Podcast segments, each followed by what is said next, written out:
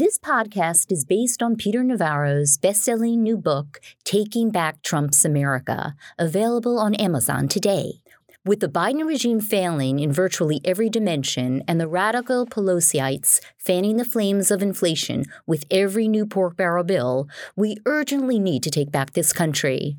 Taking Back Trump's America is the blueprint and battle cry for taking back the House of Representatives in 2022 and the White House in 2024 under the red, white, and blue banner of Trumpism. So please, buy your copy of Taking Back Trump's America today on Amazon. Action, action, action. Hi, I'm Peter Navarro, and welcome back to this edition of the Taking Back Trump's America podcast. In this edition, I interview the great Miranda Devine from the New York Post regarding the startling revelation by Mark Zuckerberg that the FBI pressured both Facebook and Twitter to suppress information about the Hunter Biden laptop from hell just prior to the election. As you probably know at this point, that issue could have well turned the election and as Miranda Devine describes it, this was nothing other than interference by the FBI in the 2020 election. You can't make that up. Listen away. Handle things when they're a, a big news item that's controversial. Like there was a lot of attention on Twitter during the election because of the Hunter Biden laptop story. The New yeah, York we Post. had that too. Yeah, so you guys censored that as well. So we took a different path than Twitter. Um, I mean, basically, the background here is the FBI. I think basically came to us, uh, some some folks on our team. It was like, hey. Um, just so you know, like you should be on high alert. There was the, we we thought that there was a lot of Russian propaganda in the 2016 election. We have it on notice that basically there's about to be some kind of dump of of um, uh, that's similar to that. So just be vigilant. So our protocol is different from Twitter's. What Twitter did is they said you can't share this at all. Um, we didn't do that. What, what, we do is we have um, if something is reported to us as potentially um, misinformation, important misinformation. We we also have this third party fact checking program because we don't want to be deciding what's true and false. And for the I think it was five or seven days when it was basically being um, being determined whether it was false. Um, the distribution on Facebook was decreased, but people were still allowed to share it. So you could still share it, you could still consume it. So when um, you say the distribution is decreased, it, it, got shared. It, how does that work? It basically the ranking in newsfeed was a little bit less. So fewer people saw it than would have otherwise. So it definitely by what percentage? I, I don't know off the top of my head, but it's it's it's meaningful. But I mean, but basically, a um, a lot of people were still able to share it. We got a lot of complaints that that was the case. Um, you know, obviously this is a hyper political issue. So depending on what side of the political spectrum, you either think we didn't censor it enough or censored it way too much. But right. but we weren't sort of as black and white about it as, as Twitter. We just kind of thought, hey, look, if, if the FBI, which you know, I still view as a legitimate institution in this country. It's a very professional law enforcement. They come to us and tell us that we need to be on guard about something, then I want to take that seriously. Did they specifically say you need to be on guard about that story? I, no, I, I don't remember if it was that specifically, but it was it basically fit the pattern. Ah, the FBI, the FBI, the FBI. Let's bring in Miranda Devine forthwith without any uh, further ado. Um, hey, Miranda, look, you have written the definitive book on this issue. It's called The Laptop from Hell, and I urge everybody to buy that book. The question, though, I want to know first of all, is like, how early did you get involved in this story? Was it before the election took place? Can you give us an idea? I know that the New York Post lost its Twitter account, I think, over this. Um, and what what was your what was your experience? Can you just give us a chronology of your involvement and your take on what you think was going on with the social media? You mean uh, involvement with Rudy Giuliani initially in getting the laptop, or are you just talking about the moment that we published on October 14, the, the moment the moment that you published yeah. um, in the post, and then what happened in kind of the social media, and does Zuckerberg's yeah. interview with Rogan give you a different perspective on what actually happened? No, Zuckerberg's lying. Um, the morning that we published, we kept the story until we normally publish the night before, you know, 10 at 10 p.m. or so. Uh, we kept this story until I think we published 5 a.m. And uh, at 11:10 a.m., Andy Stone, who was Facebook's communication manager, came out with a tweet on Twitter saying uh, that we have decided to suppress. Um, let me get the exact wording. He said, "While I will intentionally not link to the New York Post, I want to be clear that this story is eligible to be fact checked by Facebook's third party fact checking partners. In the meantime, we are reducing its distribution on our platform. Effectively, they censored it. Now, Zuckerberg saying to Joe Rogan, Oh, do, you know, do you remember what day that was? What yeah, day that was, was that, 14th, 14th of October, 2020. Okay, so this the was this was like the critical story. time in the election. 100. This was a pivotal time. We now Three know that if before the election. if if that if people had had been informed fully about the laptop from hell, Trump would be in office. Okay, so continue. Go ahead. So you- think Yeah, I mean, Zuckerberg lied? How did he lie? Is he saying that? Are you saying that Facebook did it on its own, or or that and the FBI had nothing to do? Facebook was the first. Twitter followed Facebook. It was Facebook, Uh-huh. and uh, you know Zuckerberg saying, "Oh well, we didn't, we weren't quite as harsh as Twitter." Um, because Twitter locked our account for two weeks and only reopened the New York Post account a few days before the election. Um, but uh, but Facebook was suppressing the story just as badly. I've had uh, so many communications in the last 24 hours from people who said they couldn't even share it with themselves to read on another device. Um, so you know, there's there's no uh, distinction between the two, and Facebook was number one. And Andy Stone, the Facebook communication manager, who sounded the alarm, who set, set everybody in train to to censor this story, uh, he he is a former, he worked for a Democratic super PAC, he worked for Barbara Boxer, he worked for the John Kerry uh, for President campaign. He's a Democratic operative, uh, as there are so many of them in Facebook. And so um, he was he was doing, uh, he was sending a signal by going onto Twitter to everybody, to Twitter, to the New York Times, to the Washington Post, do not touch this story. This story is dirty. And then the other intriguing part of Zuckerberg's um, very oily conversation with Joe Rogan was when he's asked, um, was the FBI warning that you received before the election about Russian disinformation, was it specifically to do with this story, like before our story came out?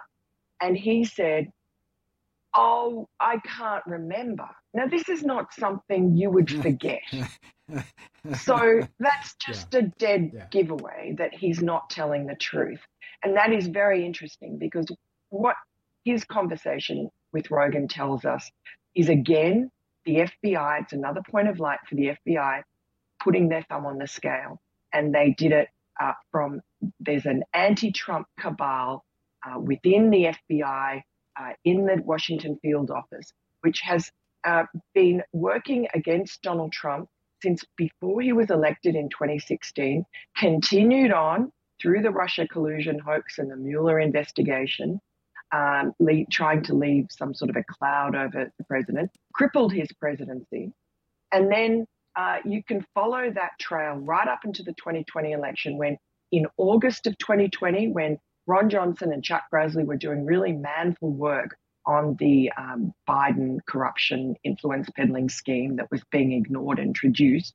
Um, they uh, were ambushed uh, with Ron Johnson was ambushed with this FBI so-called defensive briefing to warn them about Russian disinformation. And Ron Johnson, a few minutes into this conversation, could smell a rat. He said to the agents who were there, um, "This is absolute BS. This is completely irrelevant to our investigation or any of the witnesses we're subpoenaing." Um, So if I see this in the media, I will know what the game is. And um, this FBI defensive debriefing um, came straight hot on the heels of Nancy Pelosi, Adam Schiff, Chuck Schumer kicking up a stink about the Johnson Grassley investigation because they knew that they were getting very close to the heart of that corruption that the Bidens had been doing around the world during Joe Biden's vice presidency and beyond. And um, and so the FBI then uh, gave the debriefing, and sure enough, the next minute you've got the New York Times, Washington Post running leaks about how Johnson and Grassley are peddling Russian disinformation, and the FBI had to warn them about it. And then you fast forward from August to October of 2020, and that's when we now know, thanks to the FBI whistleblowers that have come forward to Chuck Grassley, that uh, there were two FBI operatives. There was um, Agent uh, Timothy Thibault, and there was analyst, FBI analyst Brian Auten, uh, both in Washington. And uh, they were suppressing the, um, according to the whistleblowers, any investigation into the Hunter Biden laptop, which the FBI had had in its possession since December 2019, almost a year.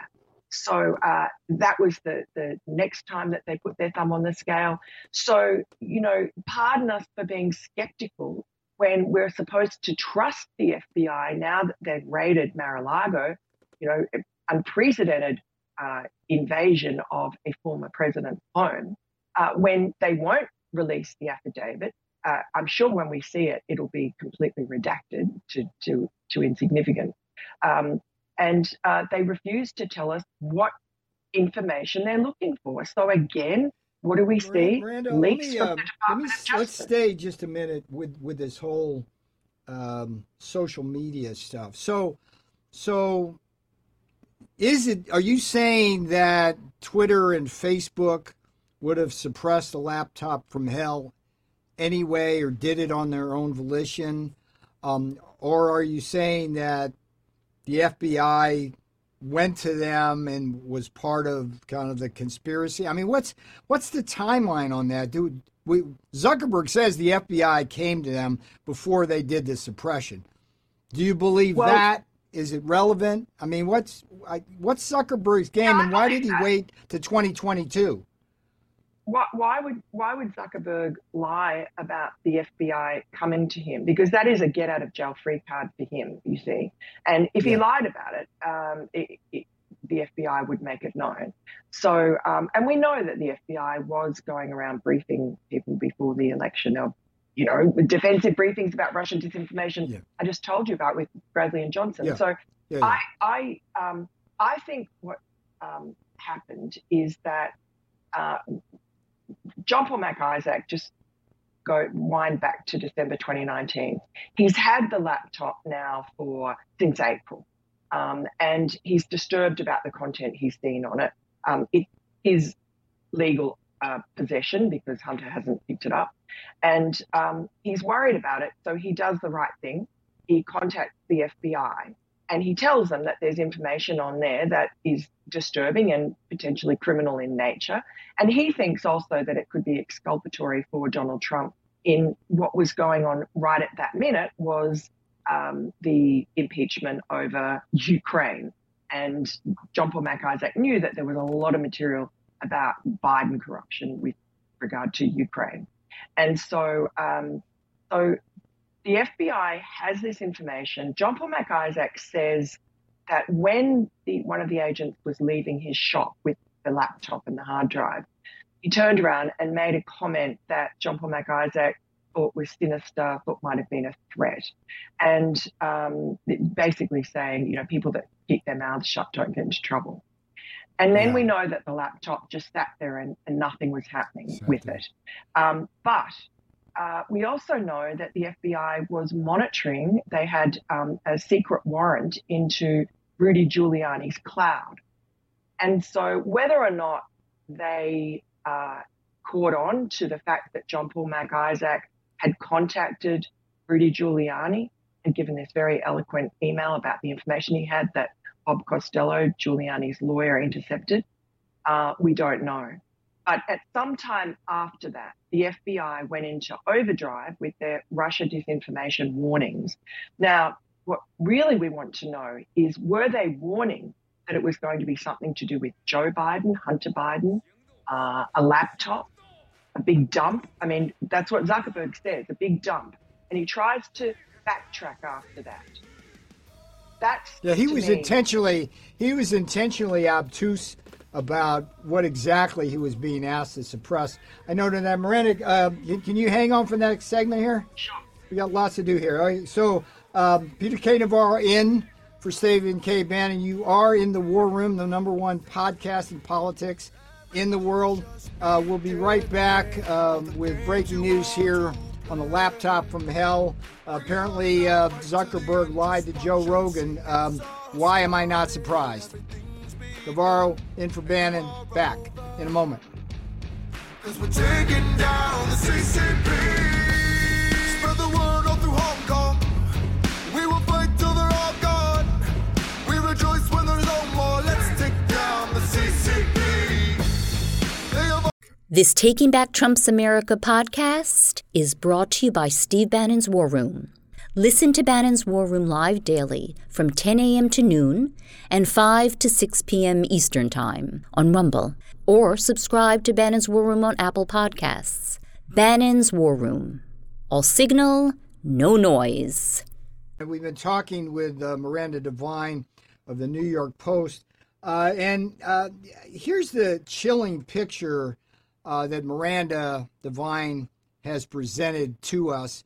And she's got street cred on this because she wrote the definitive book on the laptop from hell. In fact, it's called The Laptop from Hell. Get it today on Amazon. Um, what she described in the last segment should chill the hearts and souls of every American. She described an FBI which, seemingly on a sustained basis, has coordinated its attempts to take out Donald Trump. That's as, that's as gently as I can put it, with both the mainstream media, the, the New York Times, the Washington Post, um, on the one hand, and then the, the social media, Zuckerberg at Facebook, the, the Twitter folks, in ways designed to spread misinformation, suppress information, and thereby swing the election in favor of Joe Biden, which,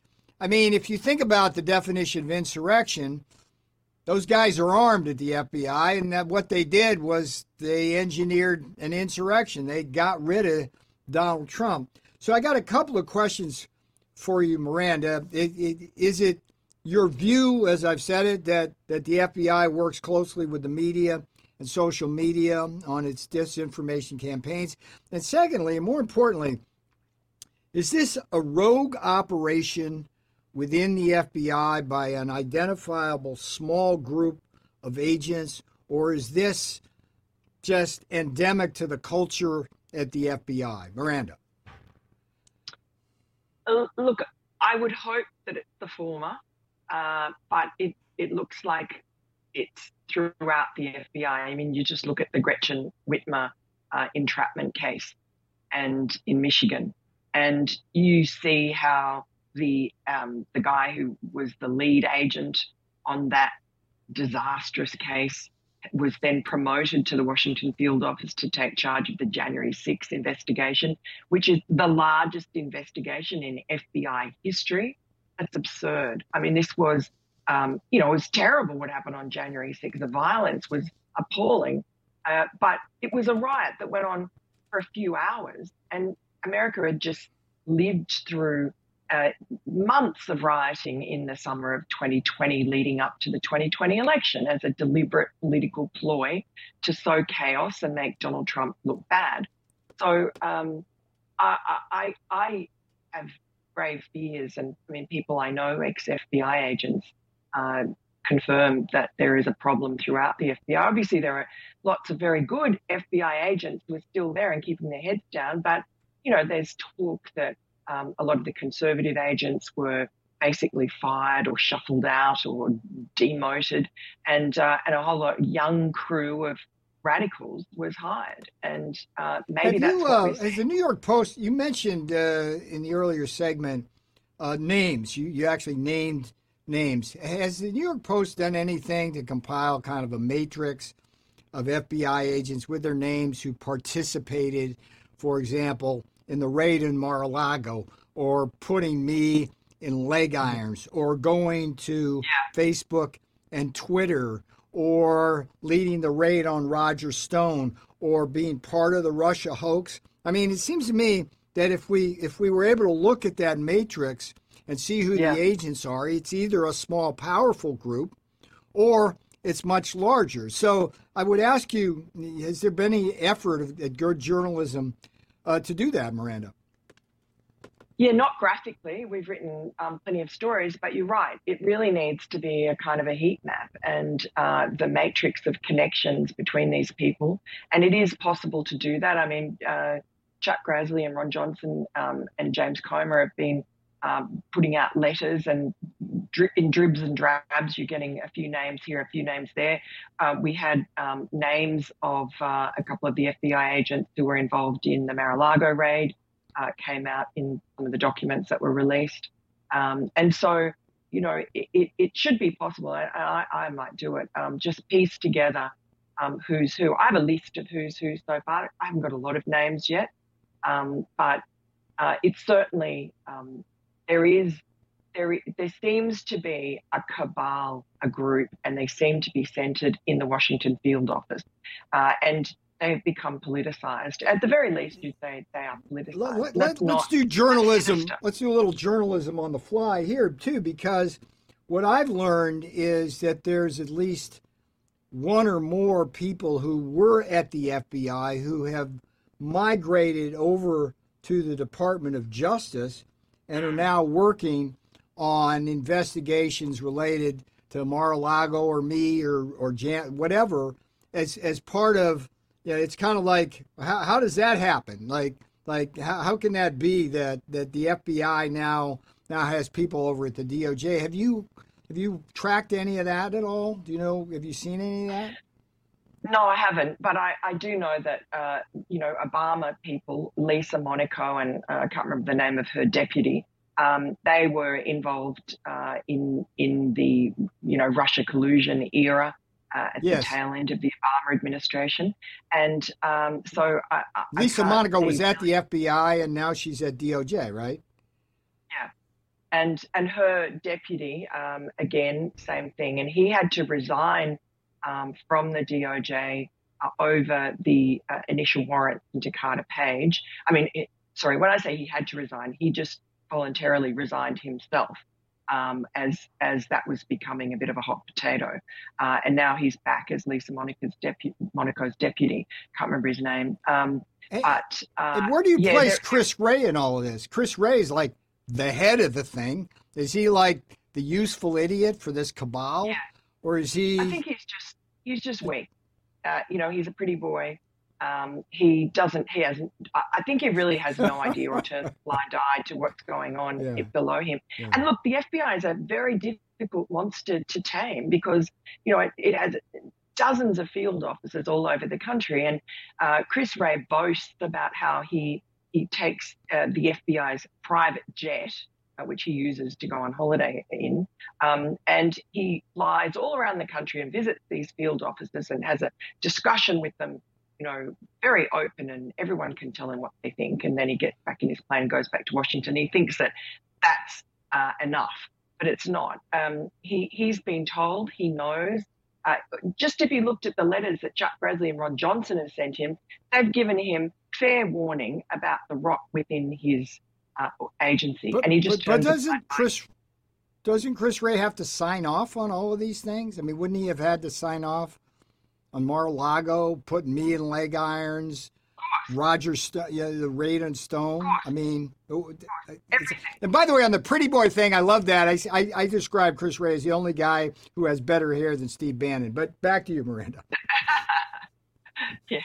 Um, but yeah, look, and, and the thing about Chris Wray is that he he comes before um, this, these Senate inquiries and he's glib, he bats everything away. Um, he he spends half the time defending the men and women of the FBI. It's not about that. You know, Americans are not uh, conservatives are not anti-law enforcement, as Christopher Wray and um, Merrick Garland and the Democratic Party are trying to make out. They're pro law enforcement, and nothing's changed. Um, but they're not pro crooked law enforcement. And when you have yeah. an element, at least an element, maybe the whole culture of the FBI showing itself to be rotten and politicized, then um, of course you have to root that out. Um, rooting that out is being for law and order, not against it. I mean, that's a that's a big accusation that that that that the FBI now, as it's presently constituted, is acting. They've weaponized their investigatory powers in a partisan way. But but you stand by that. I mean, uh, we've seen enough evidence now. This latest thing. After Mar-a-Lago, this latest thing would seem to be the nail in that coffin, would it not? I mean, how dare yes, they? and, and it, uh, what I'm saying is not an unusual view. Rasmussen poll a couple of weeks ago found that a majority of Americans, um, um, maybe not a majority, but about 50% of Americans felt that the FBI was acting as Joe Biden's quote personal Gestapo, which was a quote from Roger Stone. So um, the FBI's reputation has plummeted, and it's plummeted not because uh, you know, people at the New York Post or in, at War Room have been criticizing the FBI. It's because of what the FBI has done itself. Done. Uh, yeah. You know, the Gretchen yeah. Whitmer trial uh, fiasco is a perfect example of that. Um, and and there are so many unanswered questions. Revolver News um, has done a great job uh, of looking into the pipe bomb uh, mystery those pipe bombs on January 6th planted at the DNC and the RNC headquarters. Um, we've never heard anything about them. And yet yeah. the FBI has all that forensic firepower. Surely they could have found something, a fingerprint, uh, a fingerprint in the in the in, in whatever gunpowder is in there. Um, they've got CCTV Miranda, um, sadly, okay. we're going to have to end our time together, but I want to give you the last 20 seconds or so I, want to recommend Laptop from Hell. Everybody get that on Amazon right now. Um, read Miranda's column uh, at the New York Post. Uh, it, go, comes out a couple of times a week. And Miranda, um, what's your uh, best way to uh, follow Miranda Devine? Yeah, at Miranda Devine on Twitter. Um, I'm on GETTR, Truth Social, everywhere. And, uh, and also, at the risk of log rolling, look out for Peter's book coming up, which will be great, the sequel to In Trump's Time, Trump Time. And uh, also, just like to say that of all the people in America, I think Zuckerberg is the most responsible for Joe Biden being in office. Well, that's it for this edition of the Taking Back Trump's America podcast. Be sure and visit my website, peternavarro.com. You can find at peternavarro.com directions as to how to buy the Taking Back Trump's America book on Amazon. Taking Back Trump's America is the blueprint and battle cry for the MAGA movement to take back not just the Trump White House in 2024, but first, we must take back the House of Representatives from the evil clutches of Nancy Pelosi. Together, let's get that done. Read Taking Back Trump's America and you can see how we can go about doing it. Thanks for listening to this podcast. Please subscribe, and if you can, give it a five star review. We'll see you next time. Peter Navarro, out. Taking Back Trump's America. That's the incendiary new book from former Trump trade czar Peter Navarro, available on Amazon today. Stephen K. Bannon calls Taking Back Trump's America a brass knuckled insider's account of the merciless 2020 fall and miraculous 2024 rise of the White House of Trump. Taking Back Trump's America is the blueprint for a new Trump White House that will truly make America great once again. Order Taking Back Trump's America today on Amazon.